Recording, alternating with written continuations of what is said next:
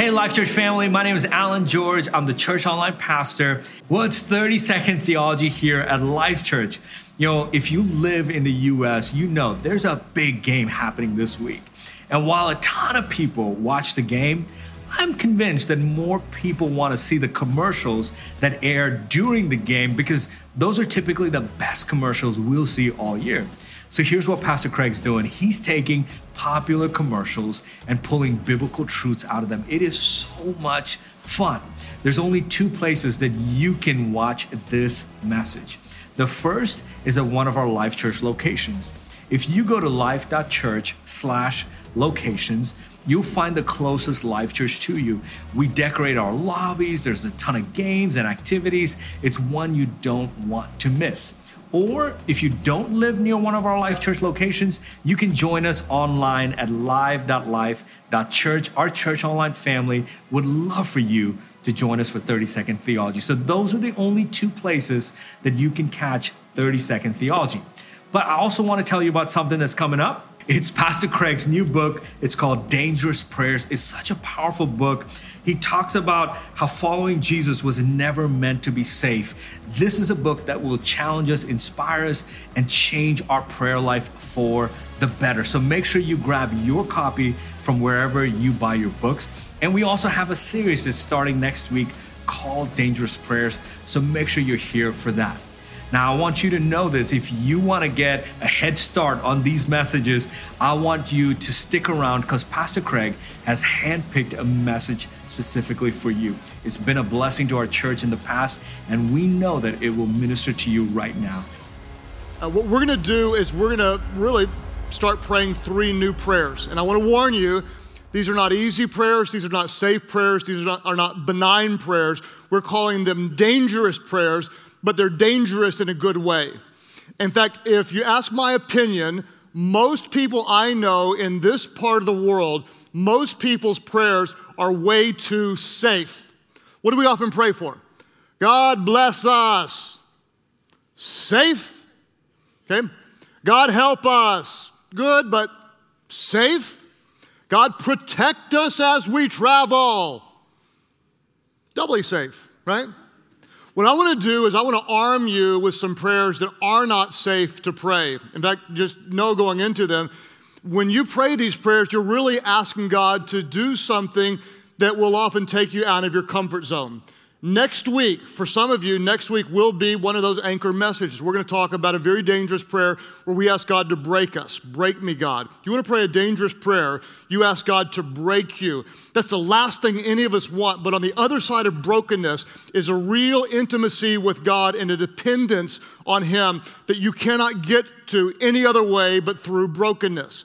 Week number three, this, for some of you, this will be it. It will be. It will change the direction of your life. We're going to pray, send me.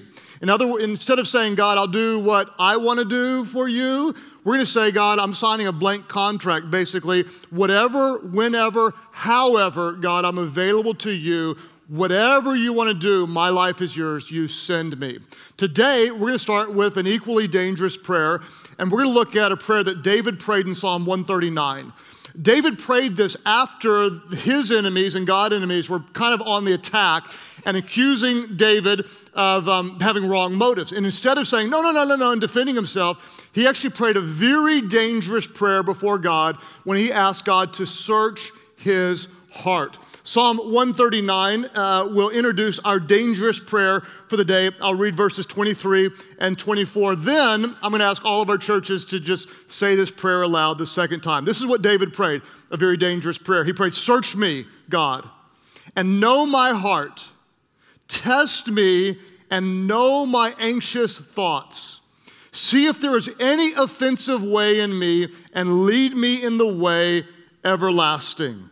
A very dangerous prayer. If you wouldn't mind at all of our churches, just kind of to move our hearts toward prayer, let's just say this aloud together. Search me, God, and know my heart. Test me and know my anxious thoughts. See if there is any offensive way in me and lead me in the way everlasting. In order to digest this, what I want to do is break this prayer down into four subparts.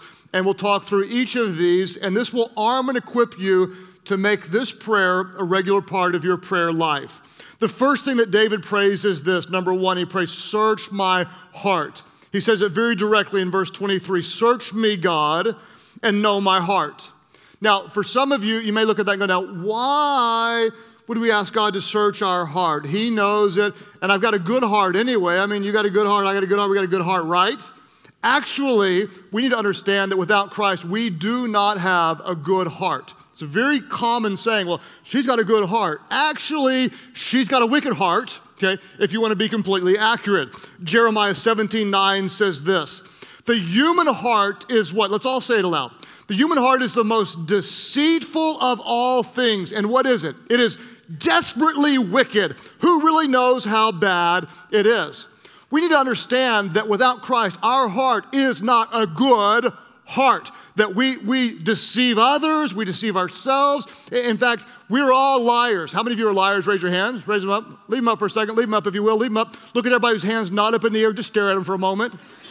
Call them, just go ahead and say it. Liar, liar, pants on fire. We're all liars. We lie, we lie, lie, lie, lie, lie, lie. And I'm gonna argue that often the most common lie that we tell is to ourselves. We lie to ourselves.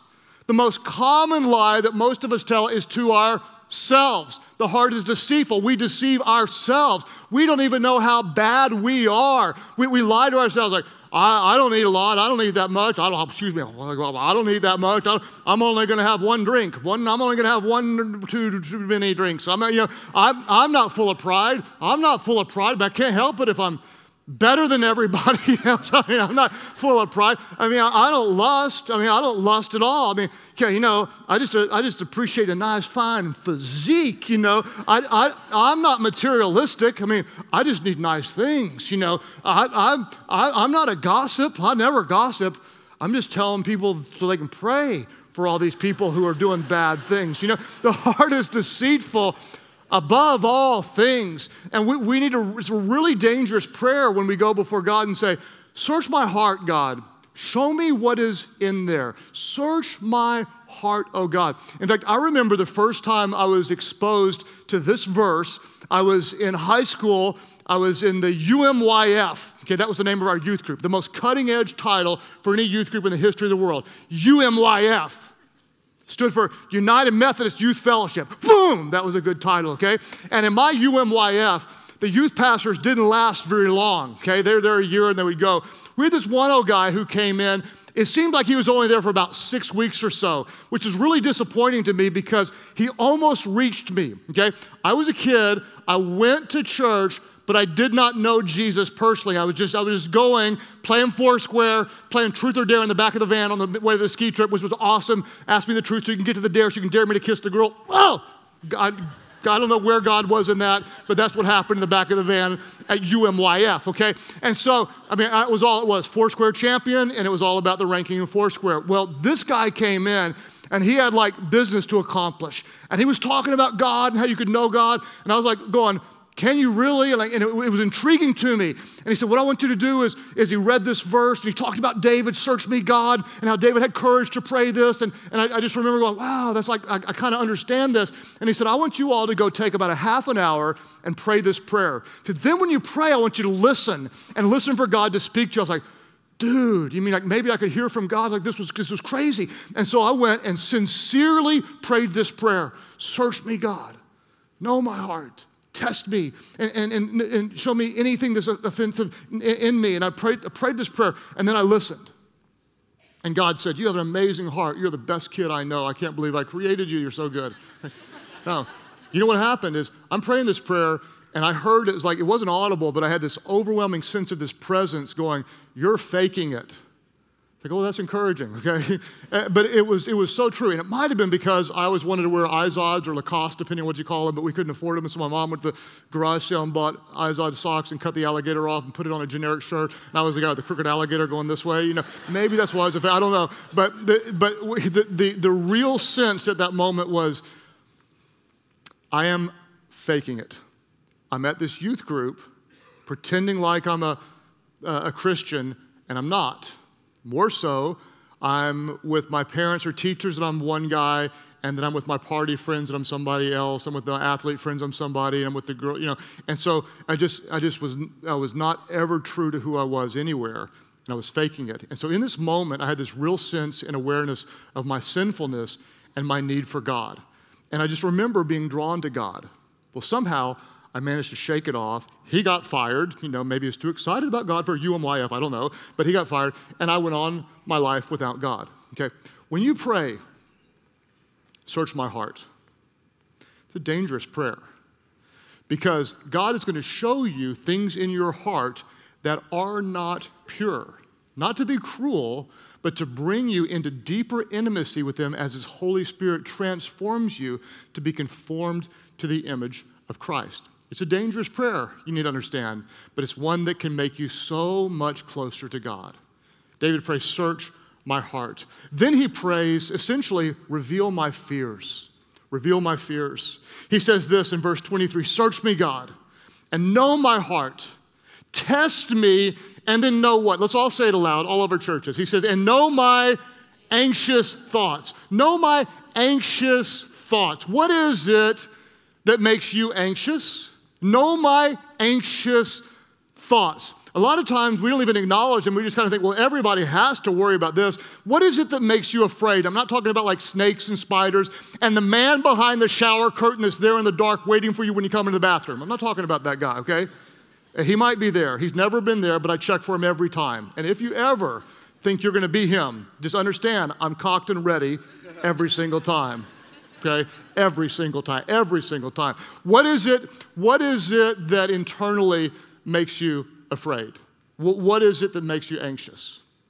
Afraid of losing your job? Afraid of not getting married by such and such age?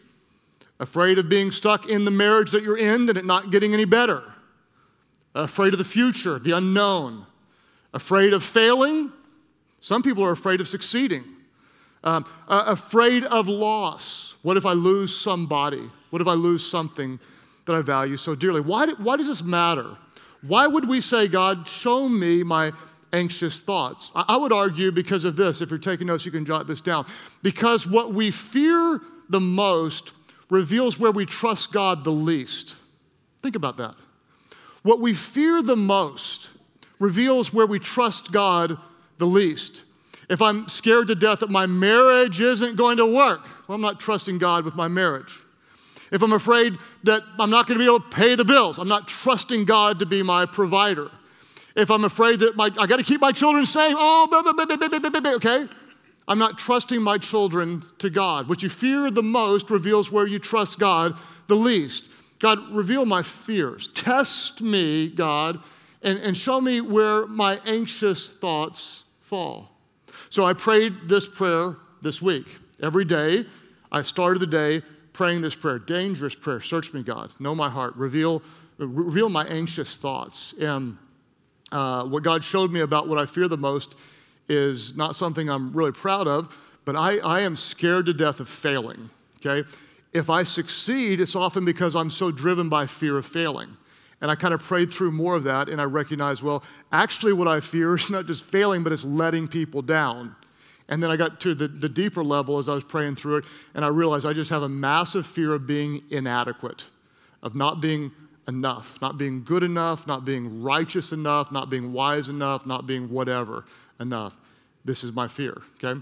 And this is a real issue because in, in the church and in my role, I cannot be driven by fear. I have to be led by faith, okay? Without faith, it's impossible to please God.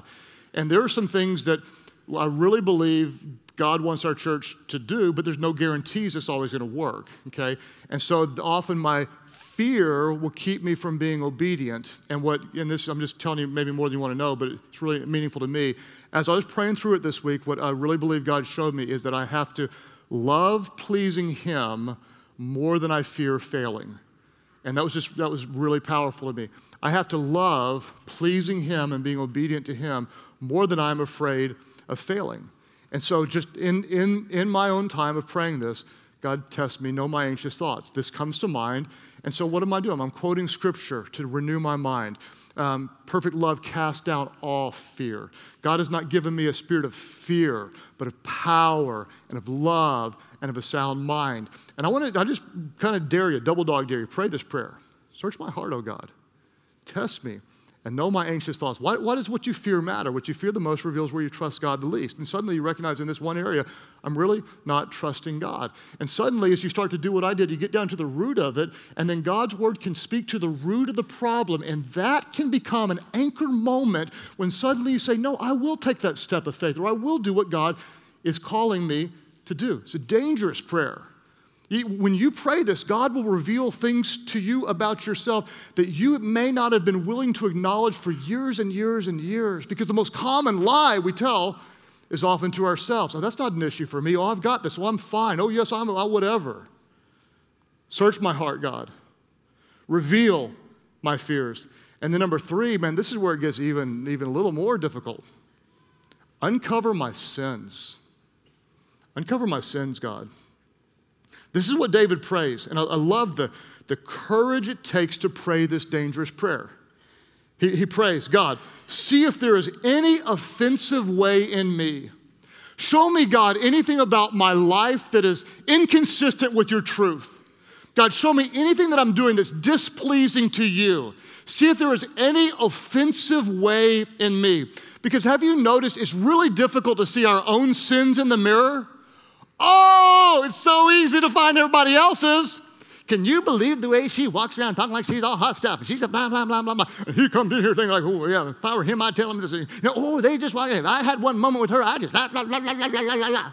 Me? Oh, no, no, no. Bless Jesus, I am holy, okay? Have you noticed that? I mean, we, we tend to accuse others. And what do we do with ourselves? We excuse ourselves. Oh, well, I just have to do it. I mean, this is how I get through this. It's not that big a deal. It's none of your business. Judge not, lest you be judged, okay? It's so easy to see everybody else's sins, but not our own. I'll give you a crazy example. This is this is, this is crazy, and it's completely true. Years ago, I was going off on a Sunday morning, kind of having fun, making fun of people. And this may be some of you, and if it's you, I am making fun of you.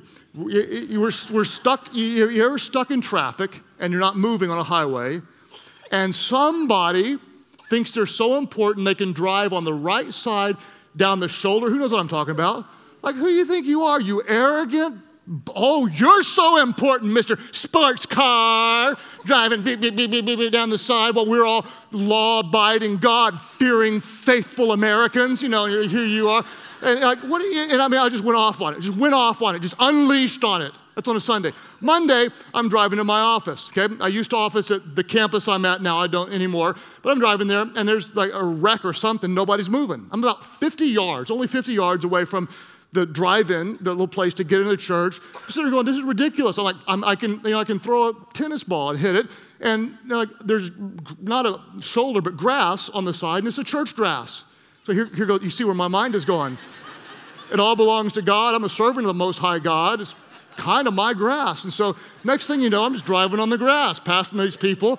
There's a kid named, his name was Al, is Alex Dawson. He's actually on staff now. He was a little kid at the time. He looks out the window with, with terror. He goes, Dad, there's one of those guys Pastor Craig hates. He, he looked at him and he started crying. He goes, Daddy, that is Pastor Craig. Where did that come from? Wait, twenty-four hours later, less than that, I'm doing the very same thing. I just went off. And this is the way, the heart is deceitful above all things. The most common lies are the ones that we tell ourselves. And that's why it takes tremendous courage to say, search my heart, God. Test me. Know my anxious thoughts. See if there is any offensive way in me. And this can be one of the most game-changing prayers you ever pray when you God, give God permission to point out any sin that's dwelling within your heart. Now, I, I want to give you three questions that um, are really helpful to ask yourself as you're praying, uncover my sins. Three questions that really help you with self-awareness. The first question is ask this: what are others trying to tell me? What are other people trying to tell me? In other words, if you've had three or four people tell you, hey, you know, they love you, like, I think you might have a problem with this. This is kind of an issue. Hey, I'm, I'm a little bit concerned about you here. If you've got consistently people that love you tell you that, that might be something you want to pay a little close attention to. There is a common denominator here, and it is you, okay? Pay attention to that. The second question is this. Ask yourself, what have I rationalized for some time? What have I rationalized? In other words, yeah, this may not be right, but it's not that big of a deal. And this is just how I deal with things. I mean, this is how I cope. It's nobody else's business anyway. This isn't really hurting anybody. This is kind of my, my, my one thing or whatever. What have you rationalized for, oh, well, I'm going to quit. You know, well, it's, you know, it's not that big of a deal. And then the third thing is this. Where am I most defensive? Where am I most defensive? Oh, no, no, we're not going there. No, we're not talking about that. No, don't you judge me. No, no, no, no. I don't, ha- I don't have a problem with that. And we're, no, back off. Like when I told you, we're not talking about that. Where are you most defensive? You see, when I see those three questions, it takes my mind right back to a significant issue that I had and denied for quite some time until I gave God permission to reveal my sinfulness. I've told a version of this story before. I'll, I'll tell it again. In the early years of the church, I had person after person set appointments with me. We had like two hundred people coming at, at the time. And I mean, they would set appointments with me. I thought we were going to talk about whatever. And their appointment was to lovingly confront me, saying that I was too crude in my preaching. In other words, I had potty humor or whatever. And they say, you know, hey, we like the church, but Craig, you're too crude. I'm like, well, you're just a big old prude, aren't you? Okay? You just don't have a sense of humor. I mean, he who the Son sets free is free indeed. And obviously, you're still in legalism and bondage, because if you were free like me, it wouldn't be that big of a deal. Okay? And person after person, literally probably twelve to fifteen times, I had appointments where people would come in, really, you know, people I respected, and say, hey, we think you're being too crude. And how in the world do I not hear this? The heart is deceitful above all things. And so finally, this one guy came in. To me, he was so wise, looking back on it. He said, hey, Craig, I just want you to know, man, I'm in. This is my church home. I'm going to serve you. I got your back no matter what. But as you know, a lot of people think you might be too crude. Maybe you are, maybe you aren't. And he says, I know you really want to please God. I know that about you. And so would you mind just praying and asking God? Ask God to show you if you're being too crude. If you are, he'll show you. If you're not, he won't. Either way, I'm here, but I, maybe you can do this because I know you want to please God. I thought, well, that sounds reasonable enough. So I thought, okay, I'll do this. And, and I did. I, I prayed. It wasn't like a deep, you know, like, oh, show. It was just, okay, God, show me. If I am, you know, you will. And that was it. Well, the very next weekend, I'm preaching, and I had a zinger. Man, you'd have liked it, okay? the, the sinful side of you would have liked it. I mean, it was, and it was like maybe up to the line, maybe a little over the line, maybe five steps over the line, I don't know, but it was it was a zinger. And I was about to say it, and that was the week that my oldest daughter, Katie, had been promoted from kids' church into big church. And she was sitting right over to my side, and right as I was about to say it, my mind just went racing. Wait a minute, I wouldn't want her to say this, and I don't really even want her to hear it, and I'm a pastor, and oh, all these people have been right. Dear God, I've been crude. I can't believe this. And it just hit me like that, just like that. Boom. Oh. Now, some of you are saying, well, why haven't you done anything about it all these years? Okay, now, to my defense, if you've been with us for eighteen or nineteen years, you will say, oh, he has done a lot. You would, I mean, you're like, ah, it's, okay, it's, a, it's a work in progress. And it was at that moment that I was massively convicted. Oh my gosh, I, I have been saying things that would be a bad example to my daughter, therefore it's a bad example to the church. When you have the courage to pray this prayer, see if there is any offensive way in me. Let me make you a promise. God will point some things out. God will point some things out that you've been trying to explain away for a long time. God will point some things out that you're trying to deny. Do not deny the truth. Denying the truth does not make truth false. It's, submit yourself to what God is trying to show you. And then what do we do is we have the courage when God shows us something to bring it to light. There's different types of confession. We confess to God for forgiveness, and we confess to people for healing. We confess to God for forgiveness. Scripture says, if we confess our sins to God, he is faithful and just to forgive our sins and cleanse us from all unrighteousness. But we also confess to people, confess your sins to one another, and pray for each other that you might be healed. We confess to God for forgiveness, but we confess to people for healing. And this is why life groups, they, they're an absolute vital part of what we do, because we come together as a part of the community of God, and we say, you know what? I need help here. Would you hold me accountable? Would you pray for me? God is showing me this. God is showing me that. And, and suddenly we recognize, well, he's not perfect and she's not perfect, and therefore I can show my imperfections. And by the way, if you are perfect, this is the wrong church for you, okay? There's no perfect people allowed. So if you're like perfect and holy and all that kind of stuff, go polish your halo somewhere else. This is a place where, where imperfect people are being transformed by a perfect God. And we just open up about our faults to one another, and we recognize we're all in process. We all need the help of Jesus. And so, search my heart, God. Reveal my fears. Uncover my sins. When I put all of what I just told you about me together, let's see what it points to, okay? Uh, you're a fake, okay? So I'm kind of performing for people. We see that back in high school. I don't want to fail. I don't want to let people down. Uh, I want to live up to people's expectation. I don't want to be inadequate because I don't want other people to think I don't have what it takes. Um, I'm saying jokes that are maybe inappropriate. Uh, I'm performing for people. When you add all these things up, what I see is for the vast majority of my life, I've battled with living for the approval of people instead of living for the approval of God. Okay? How's that for disturbing? How's that for honest? Okay? I've battled with living for the approval of people instead of living for the approval of God. That's not encouraging for anybody, especially when you're a pastor. So what does that do? Okay? That points me to my need for Jesus. That points me to my need for his grace. That points me to knowing that my identity must be in him and not in what people think. And what our need does is it always points us to the area where we must call on and learn to depend on Christ. Whatever he shows you. Well, I'm addicted. I don't want to admit it, but I'm addicted. Listen, you need his power to overcome your addiction. Well, I'm full of pride, okay? You need his power to be humbled and depend on him. Well, I've got a, a lust issue, and it's out of control. You need his truth to renew your mind and transform your heart.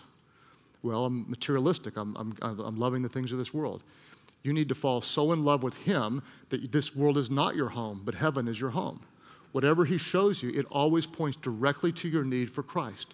It always points directly to your need for Christ. And it's a dangerous prayer. It takes courage to pray it. Because when you pray it, he'll show you some things about yourself that you're not real proud of. But there's always grace. There's always grace. Then David at the very end, what does he pray? He prays number four, lead me. Lead me. When you show me what I don't like about myself and show me what needs to be changed. Now you lead me in the way of everlasting. Verse twenty-three, uh, verse twenty-four, he says this, see if there is any offensive way in me and lead me in the way of everlasting. Lead me in the way of everlasting. When you have the courage to pray a very dangerous prayer, search me, God, you have permission to look deep into the depths of my deceitful heart and show me, God, test me. Reveal to me my anxious thoughts. Show me the very places that I fear the most because that shows me where I trust you the least. See if there's any offensive way in me. No, I'm not pointing a finger at anybody, God. I'm letting you reveal to me what I need to hear. You see, in the early years, you often get the big things out of the way, okay? Then you walk with Jesus for a long, and, and suddenly it's the little things. You know what? You know what I found?